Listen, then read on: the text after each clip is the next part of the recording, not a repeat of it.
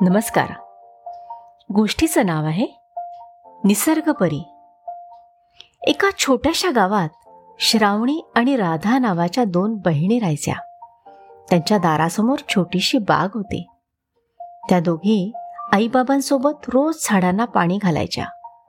मशागत करताना सोबत असायच्या.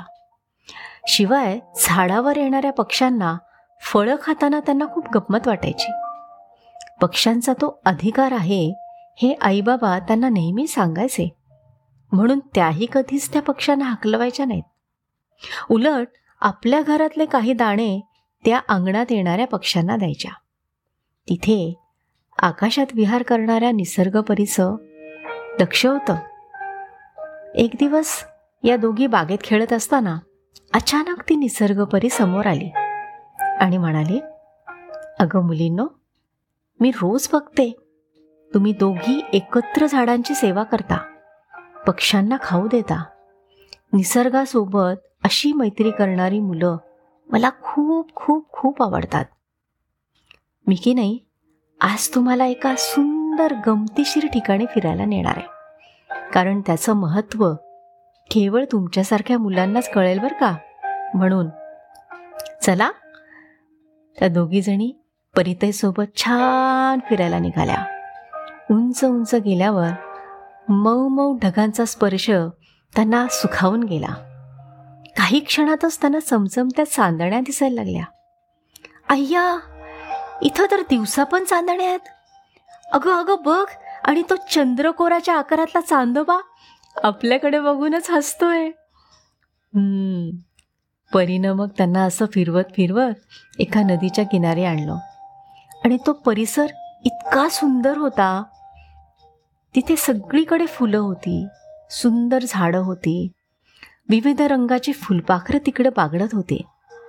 श्रावणी आणि राधाला भान हरपल्यासारखंच झालं. एवढी फुलं होती पण दोघींनी फुलं तोडली नाहीत. त्यांना इजा केली नाही. परितेनं विचारलं काय ग? कसं वाटतंय आता? अगो परितई हे स्वप्न तर नाही आहे ना? नाही ग पण तुम्हाला ना अजून गंमत दाखवायची आहे. परिताईनं पुढं नेलं तर तिथं सुंदर वृक्ष वेलींचं रान होतं. त्यांच्या स्वागताला गोंडस प्राणी यायला लागले. ससा हरिण या तिघींनाही कुरवाळून मूक प्राण्यांना ममतेचा स्पर्श करून त्यांना फार छान वाटलं. पूर्ण परिसर हिरवागार आणि सगळ्या झाडांना फळं लागली होती. या वेगळ्याच दुनियेत निसर्गाच्या अद्भुत किमयेचा अनुभव या दोघी घेत होत्या. परिताई म्हणाली चला आता उशीर होईल तुम्हाला घरी जायचं आहे ना? आणि घरी जाऊ नये ना तुम्ही सगळ्यांना सांगा की या पृथ्वीवर इतका सुंदर निसर्गरम्य परिसर आहे. त्याची आपण सगळ्यांनी काळजी घ्यायला हवी. नाहीतर हे सगळं आपल्याला स्वप्नात सुद्धा दिसणार नाही बरं का? हो परिताई. असं म्हणत परितही त्यांना त्यांच्या घरी आणून सोडायला निघाली. मग म्हणाली बाळांनो तुम्ही निसर्गाची देखभाल करता. निसर्गाला नुकसान होईल असं काही करत नाही. त्याच्यावर प्रेम करता म्हणूनच तुम्हाला ही अद्भुत दुनिया पाहायला मिळाली. पण तुम्ही आता घरी गेल्यावर तुमच्या मित्रमैत्रिणींना आणि मोठ्या माणसांना पण सांगा बरं का? की निसर्गाला जपा. त्याचं संवर्धन करा. आणि मग निसर्ग पण खुश होईल. सगळे ऋतू समतोल राखतील. वेळच्या वेळी पाऊस पडेल. पीक पाणीसुद्धा चांगल्या रीतीनं मिळेल. आणि हो आत्ता जशी तुम्ही अद्भुत दुनिया बघितली ना तशी खरोखर अद्भुत दुनिया सगळ्या पृथ्वी तलावर होईल. ती केवळ स्वप्नात राहणार नाही.